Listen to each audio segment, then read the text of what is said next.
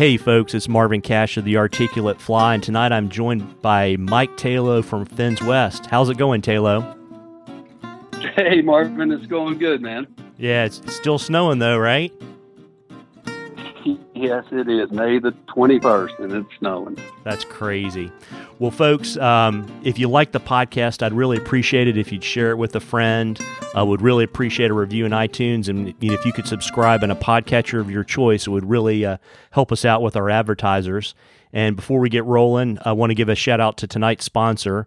It's the first fly shop in Bryson City, North Carolina, the Tuckasegee Fly Shop, and they have two locations. They have one in Bryson City and one in Sylva and you owe it to yourself to go visit Dale and Bobby, meet the other folks in the shop and the shot dogs. They're really good dudes and they can help you out a ton. So, so Mike, I ask all of my guests, I'm sorry, Tayloe. It's a hard thing to break. Uh, Tayloe, I ask all of my guests to share their earliest fishing memory. Well, Marvin, uh, you know, if I, I, I guess right off the hand, I've got two, to be honest with you. And, and I, we poached the golf courses in Western North Carolina with my dad and brother. Um, I, I remember that for sure, but I also remember being in my grandfather's Grady White on the Hamilton Sound during the summers with our family. I think that would be the one, I believe. Awesome. And what were you fishing for? I don't know. I was three. Um, anything would bite the end of the of the deal. But rock, I just know that you know. I, again, they're from Eastern North Carolina, and rockfish were were a big catch for sure, uh, at least back then. Well, that's awesome. When did you come to the dark side of fly fishing? You know, and Marvin, I just I don't have that classic started fishing with my grandfather when I was super put it down. Really, um, it's just been kind of intermediate and and haphazard. But I, my family had a hunting lodge with some other families down on the Outer Banks, and I, I distinctly remember first time I touched the fly rod, there was a canal between the ocean and the Currituck Sound that, you know, had bass and little sunfish. I dropped poppers, you know, when I was six years old, seven years old. That's that's when I picked up a fly rod. And I didn't say I kept it in my hand for all these years, but that's my first memory of throwing a fly rod. Well, that's awesome. And as you got deeper into the sport, who were some of your mentors? You know, I I guess during the early days, and again, I'm not fooling anybody. I hadn't been fishing nonstop since I was younger, but it it would have been my dad and brother then because they were the ones that stuck it in my hand and yelled at me what I was doing wrong, I believe. And then, you know, more recent over the last ten years of fishing and guiding out here, I, it's just the local guys. I mean, there's not one name that stands out. It was just the the folks that I jumped in the circle to fish, and and they they guided me along the way. Just local fishermen here in uh, in Colorado. Well, that's really cool, and I know you're um, from your accent. You're not from Colorado. You actually grew up in Western North Carolina. What uh, what launched you on your path to the Northern Rockies? Yeah, so I, you know, for the longest of time, sort of at the end of high school and and through the first of of college, the first of many years of college, um, we had friends that came out and sort of planted seeds in the in the Boulder area. So we would drive out, you know, each summer, spring breaks, fall breaks, any break we had to come visit those guys to to climb and and paddle and music festivals and stuff. So at at a certain point, just got tired of driving out here. So I figured when I was back in Carolina trying to figure out what I was going to do with my life, I just assumed be out here to figure it out. And that was it. Packed it up and came out. Wow. How old were you when you did that? Marvin, we've talked about this. I'm not good with ages and dates. Um, I would say 20, hell, Marvin, I don't know, 23. I've been out here 27 years, I think. So there's the math 23, 24, maybe. I don't know. uh, we'll we'll stick with that, and I won't ask any more date or number questions. Um, the uh, and, and so part of working things out was some whitewater rafting and some climbing, right?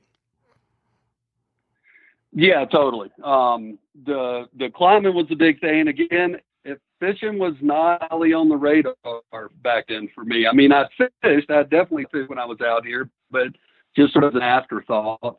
But yeah, when I was out here, I was up in Montana for a while, um, working on an ambulance as a medic and, and flying for a flight service, ski patrolling, and then whitewater rafting. I'd guided for glacier raft um, in the Flathead Valley for for maybe about six years. If you're going to pin me to it, I think.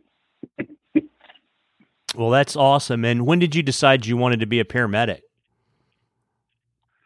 Oh wow, man! I think also that seed was planted when I was super young. Um, my mom was uh, an emergency nurse, so I spent a lot of time in the ER. I'd get out of school, you know, back in Carolina, and instead of a babysitter, I would, would go sit in the ER. And so, sort of the seed was planted then, I, I guess. My dad was also on the board of the local rescue squad. He wasn't a rescue dude or a medical guy. He was a bank he was on the board. So I got to hang out with all the little rescue dudes on the rescue squad back in Carolina as well. So I think the the seed was sort of planted then and I you know later later in life when I was doing the ski patrol and sort of the the, the mountain rescue and search and rescue I, said if I'm going to do this I had found what I was going to do I better do it right and to, to go be a paramedic. And again, I know you're going to ask me a date, and I don't. I've been a paramedic for 24 years, so there's there's some timeline.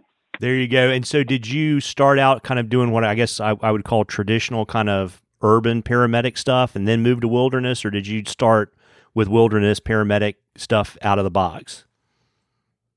Yeah, I think I did it backwards. So I was back in Carolina at at some point. You know, when I when I lived out here, I went back to work work for my brother in North MT class, and that was the traditional sort of emergency medical technician, street medicine stuff. Um, but then it quickly coincided into ski patrol, and I was a raft guide, and then I was on search and rescue when I came back out here. So I think it all kind of happened at once, and and I just sort of combined in traditional street medicine with remote and wilderness medicine, and it just kept rolling till now. Well, I have to ask you a war story. So, can you uh, share one of your most memorable wilderness rescues? Oh wow, Marvin! They all uh, and you got to understand the pre-hospital and emergency medicine people are sick people, to be honest with you. So they all start there.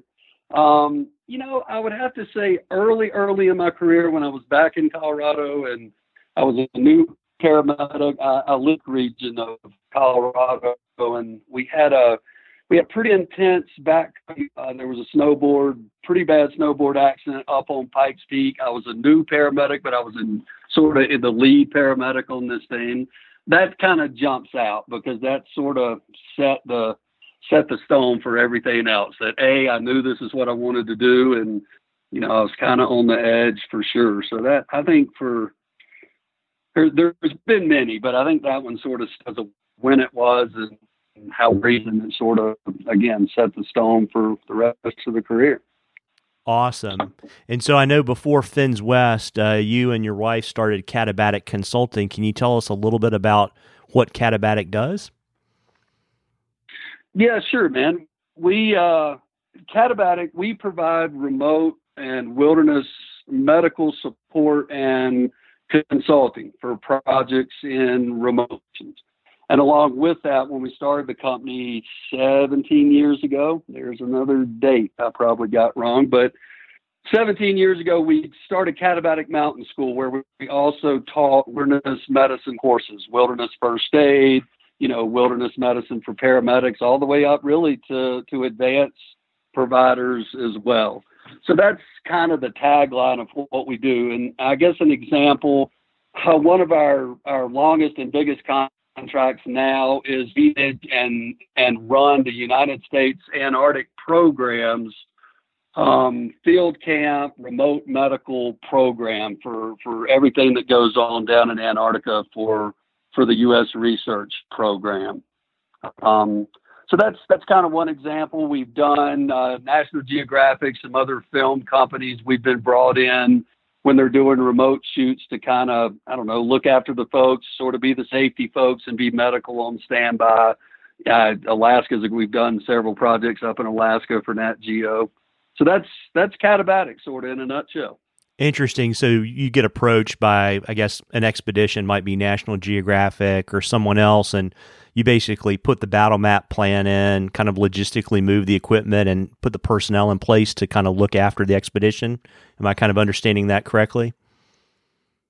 Yeah, that's it. Well, you're you're saying expedition, but in the film industry, they're making either a reality TV show, they're filming a part of a movie somewhere remote. So everything up to expedition. So just the production, we'll go in and do an emergency action plan, put everything in place, have the equipment they need, and then we'll physically be there if uh, if somebody gets hurt. So yeah. Interesting. Have you met any cool movie stars doing that?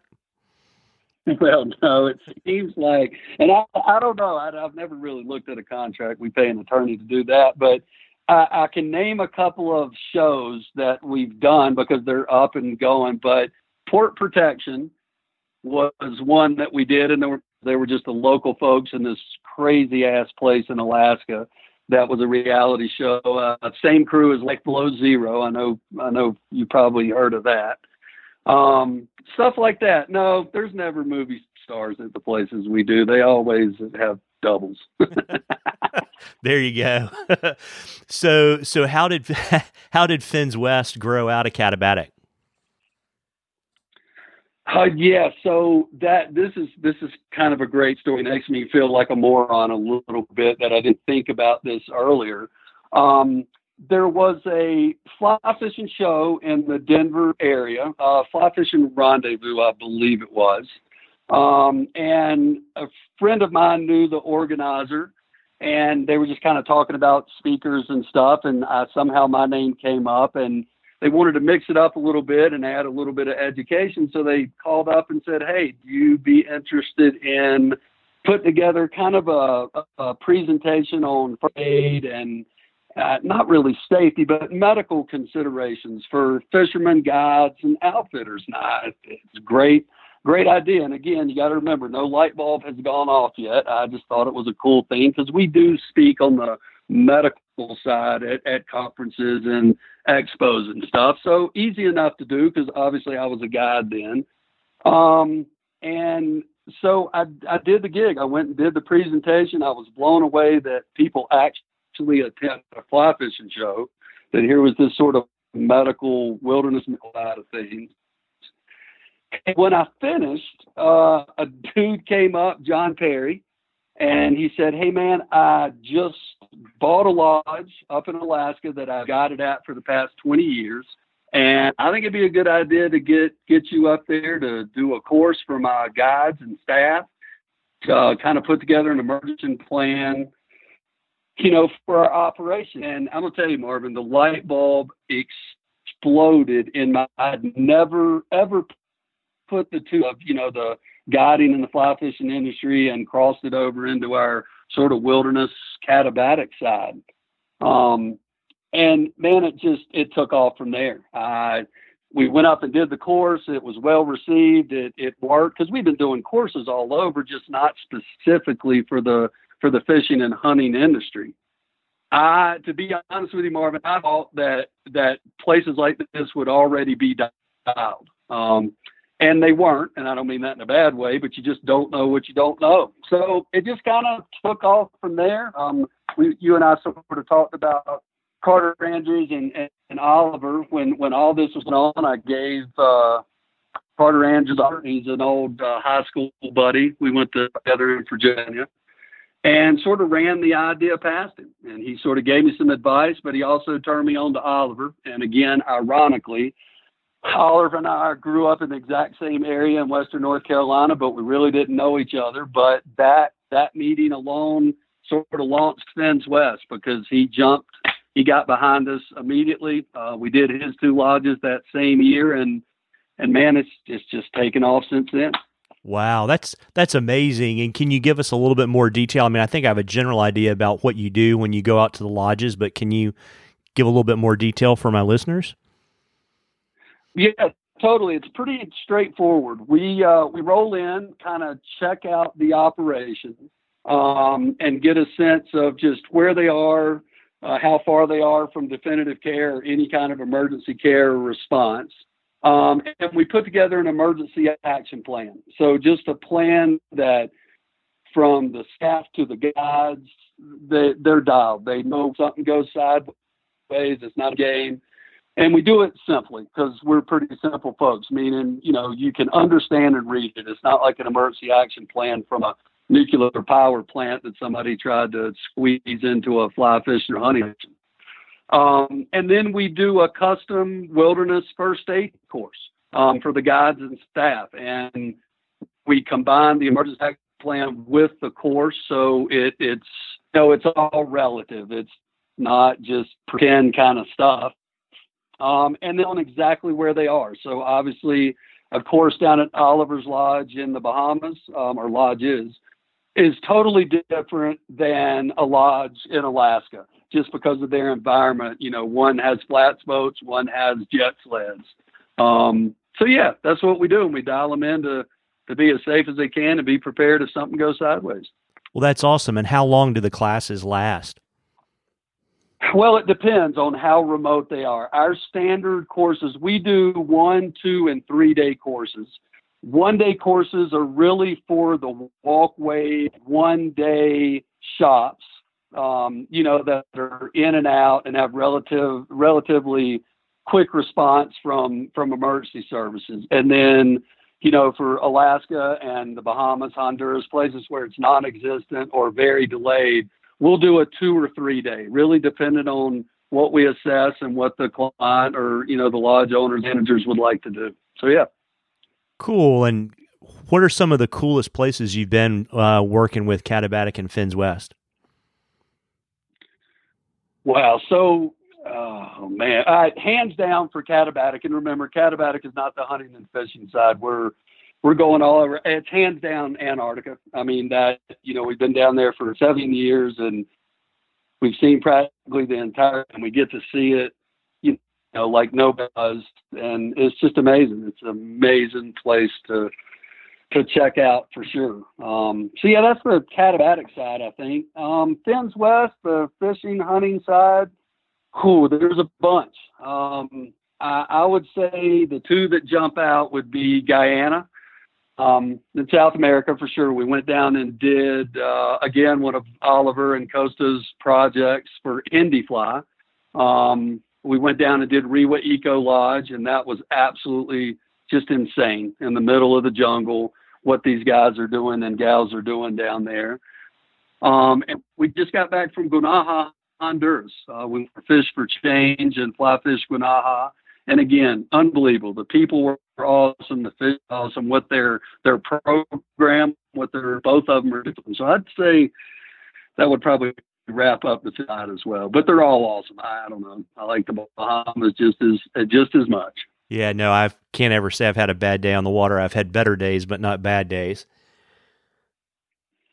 Exactly.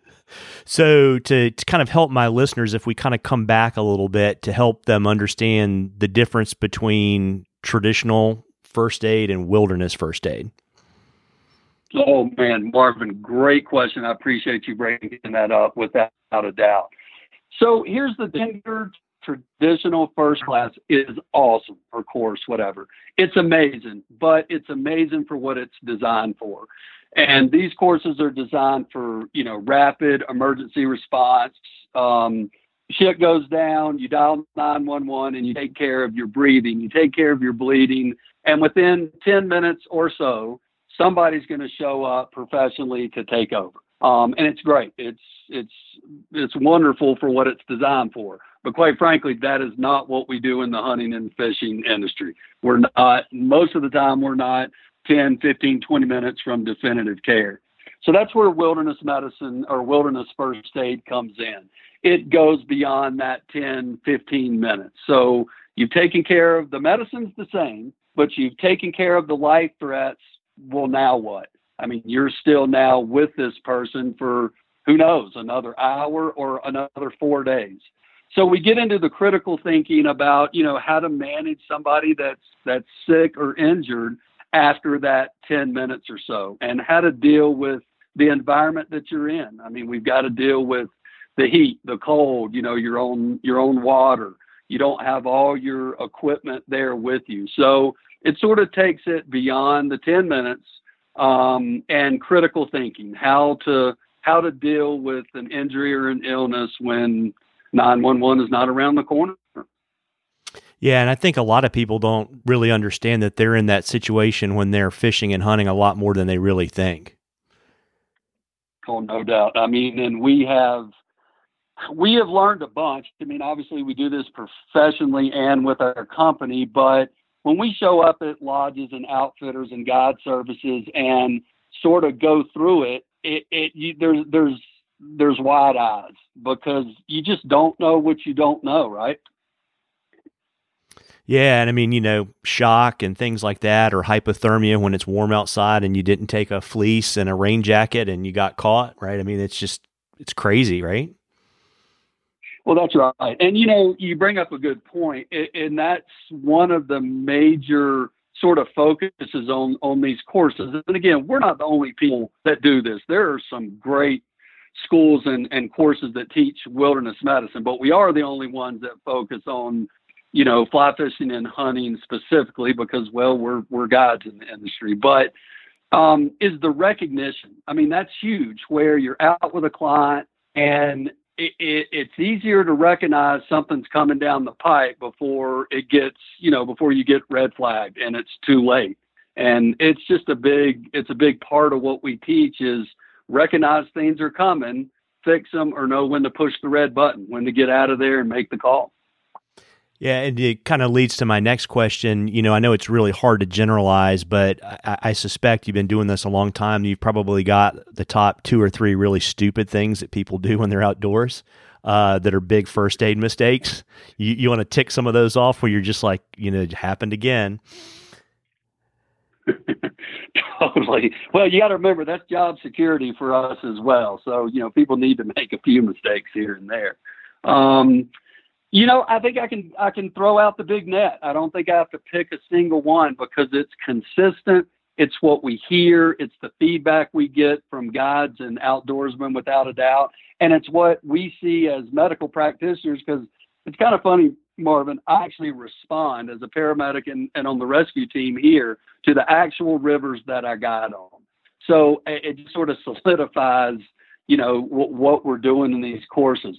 But here's what I think I think that people, and I mean, this, these are good, solid professionals have been doing this a long time.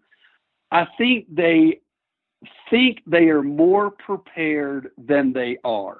And what I mean by that is they take some kind of first aid class and they feel good about it because, again, they don't know what they don't know. They don't know there's uh, another, I don't know the word, genre of medicine, i.e., wilderness medicine, that takes them, you know, beyond that 10, 15 minutes.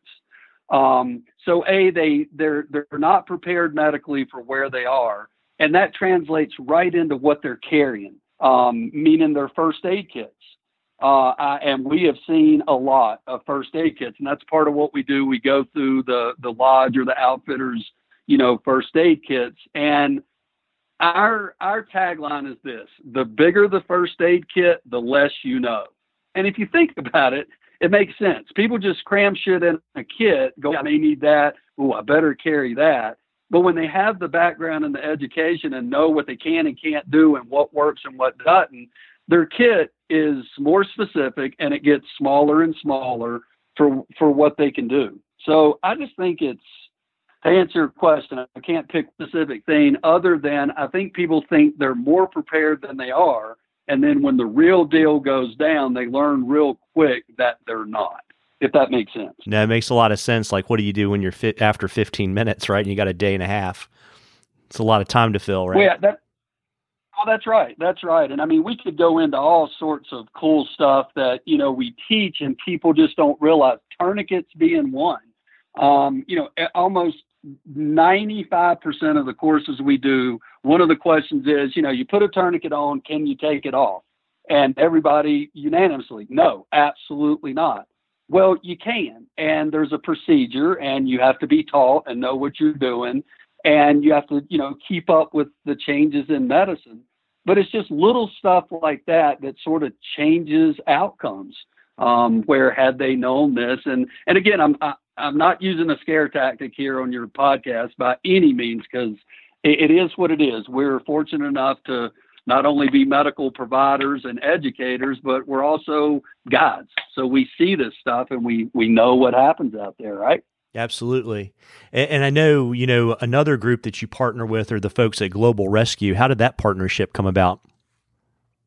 Yeah, totally. GR, great partners. Uh, we've been involved in, with those guys since day one. We we actually opened our doors at Katabatic about the same time GR did um, over on the East Coast, and we knew some of their operators just from conferences and medical conferences, um, and it worked out good. And here's why. So we provide sort of there is some crossover. I will say that just you know to keep everything on the up and up for what we do.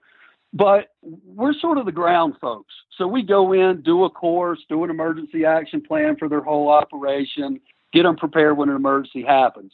GR, on the other hand, they're your evacuation and consultation membership company. So they come get you and get you home from anywhere on planet Earth. Um, they also have a consultation service if, if you have that package or, or whatever, where you can call them up on a sat phone and say, here's what I got.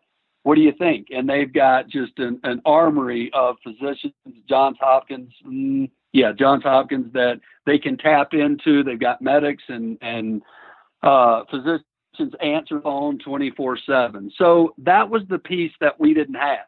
And it just made sense. We could put a full package together for our clients and vice versa, where, you know, we get up to the point to where there's an emergency that's occurred. You need to do the immediate life threat stabilization and then you tap GR, and GR comes in and and pulls you out of there. Yeah, it's so a it's been a partnership. Yeah, it's a great product. I've certainly used it, and I've encouraged people to get it. I mean, you know, particularly when you start doing the more exotic trips through Yellow Dog and people like that, you know, you want to know you can get home. I even know people that use their product for skiing out west because they want to be able to get flown to be flown home to see their own orthopedist if they have a problem. I mean, it's pretty crazy. Oh yeah, there's there's no in their policies. It's not a sales pitch. They're our partners, and I'm just I'm talking to folks because I, everybody should have it that does what we do. Period. Um, if we weren't partners, I would have a policy. And obviously, we have one. I wouldn't leave my front door without this, and it's cheap, Marvin. I mean, people were oh, holy cow, is dirt cheap. The outcome of of what it would be if if shit really goes sideways.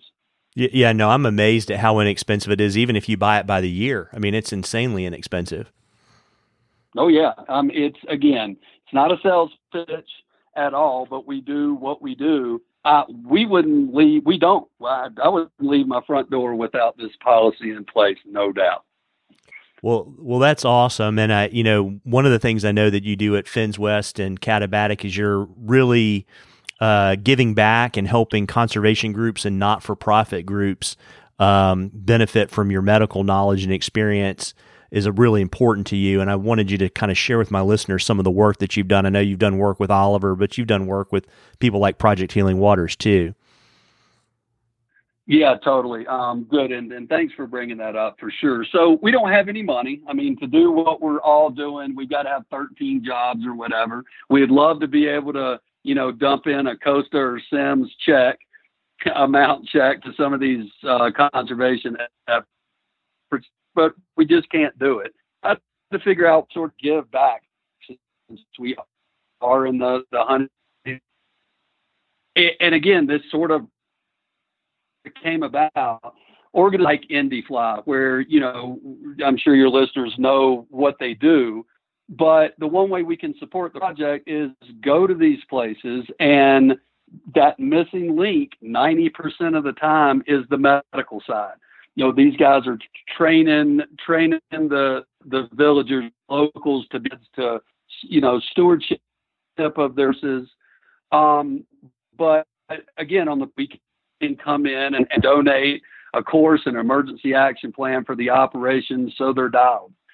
And yeah, we work we work with Fish for Change on all their program locations, which is in in Honduras for their guys. Same with Rewa Eco Lodge down in Guyana.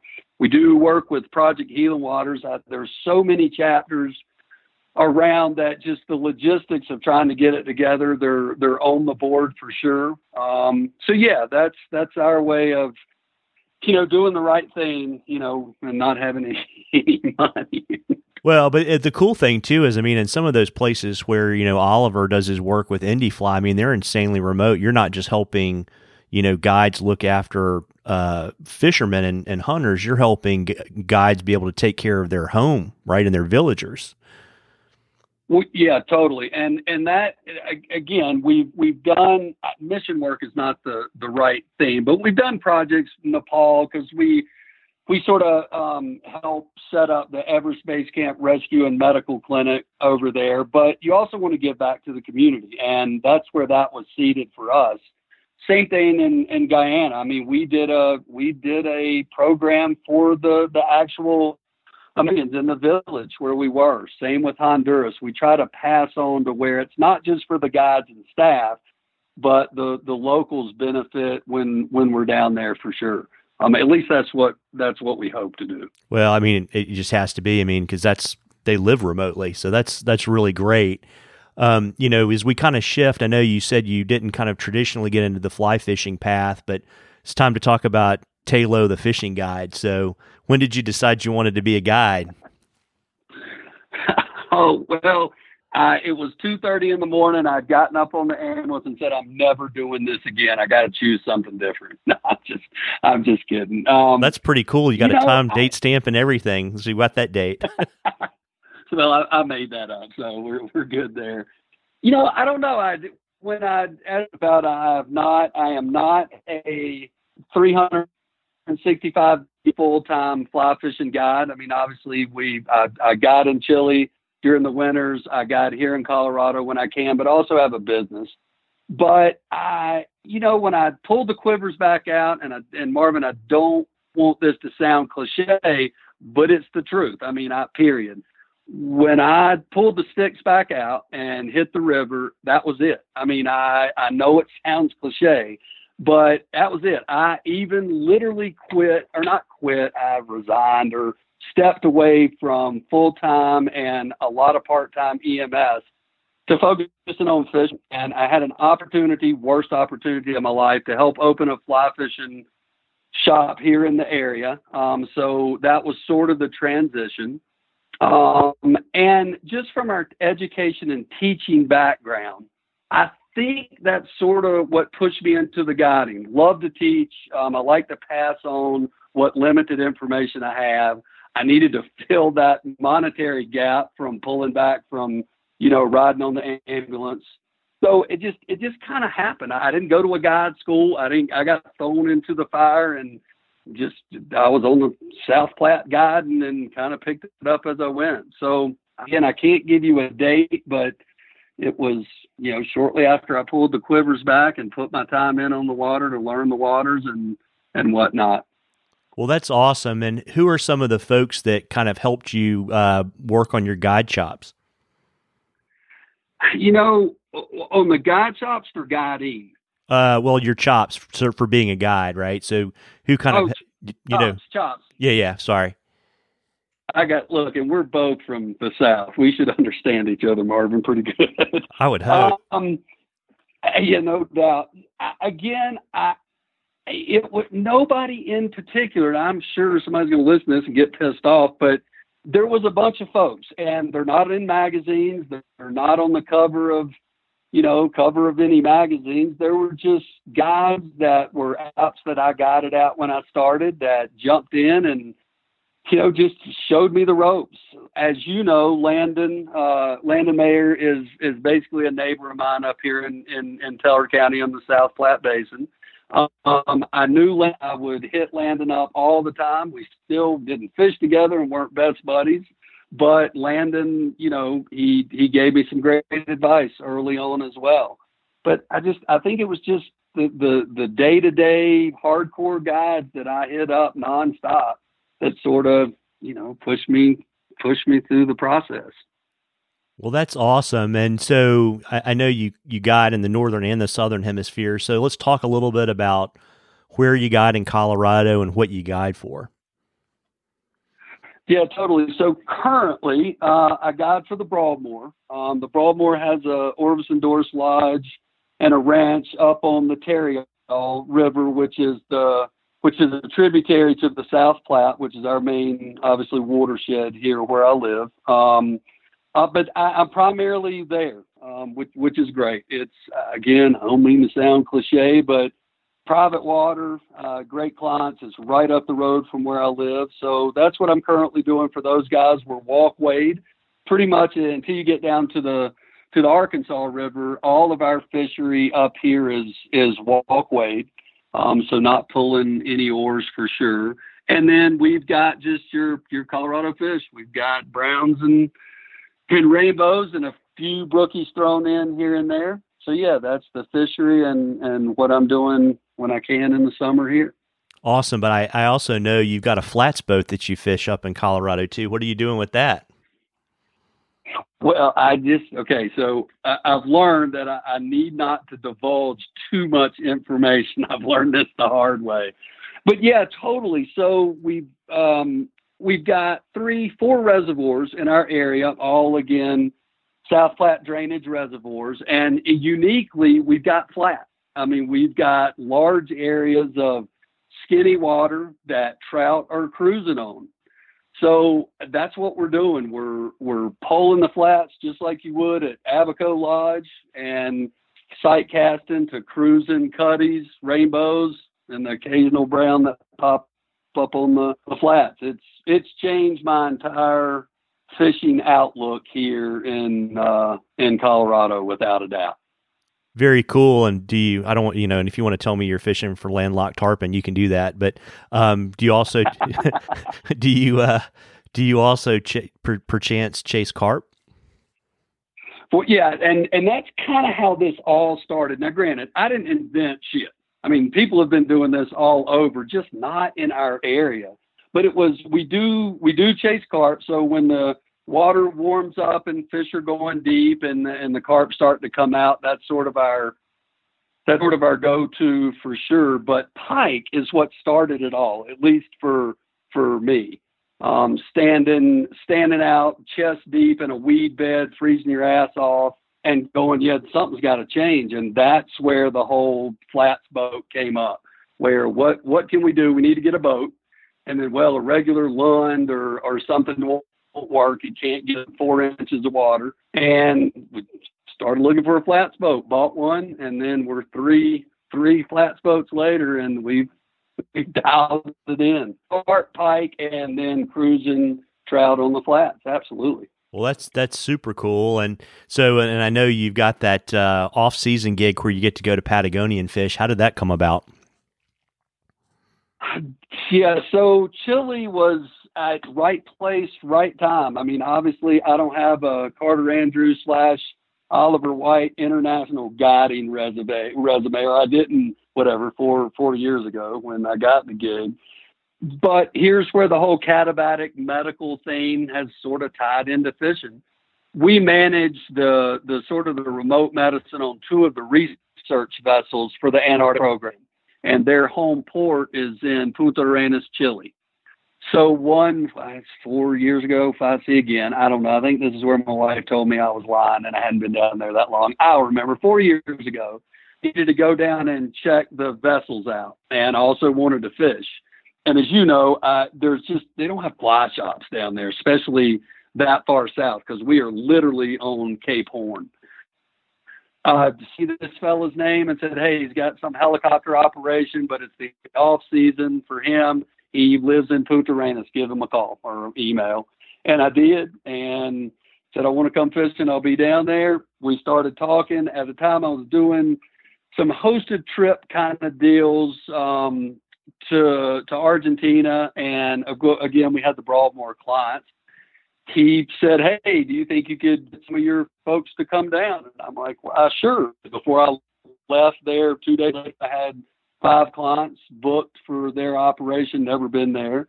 He upped the ante and said, Hey, um, Tech, you've been around helicopters your whole life. You guide. Uh, why don't you come down and guide your group? And I'm like, well, sweet. so uh, that that just sort of happened. I was sort of concerned that I'd never seen the fishery in my life. And he said, look, don't worry about it. Trust me. And he was right. Um, you could be blind with no legs and go down there and rip fish.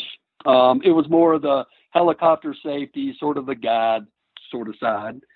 I got home and Marvin, the dude Rafa called me and said, Hey, I kind of need a guide for the season.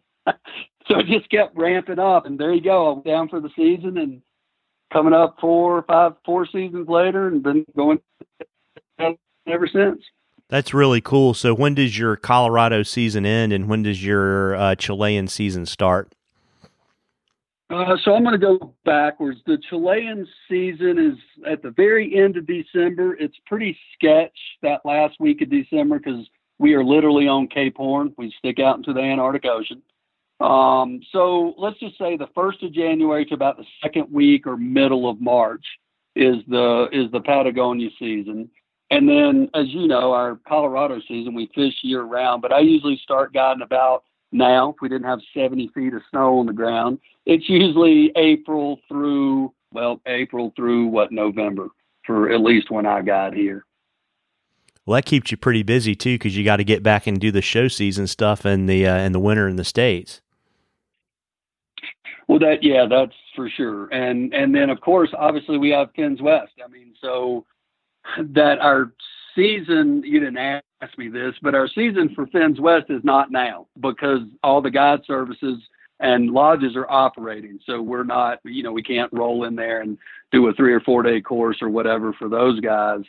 Um, so we sort of catch in between the guide seasons is when we catch people. So sort of the end of the Colorado guide season, we start doing um, catching the lodges for to say the South America side before they start up, and then in the in the fall, no spring, we start to grab the North American lodges before they open up. So it all sort of rolls with this continuous craziness of fishing and teaching, really.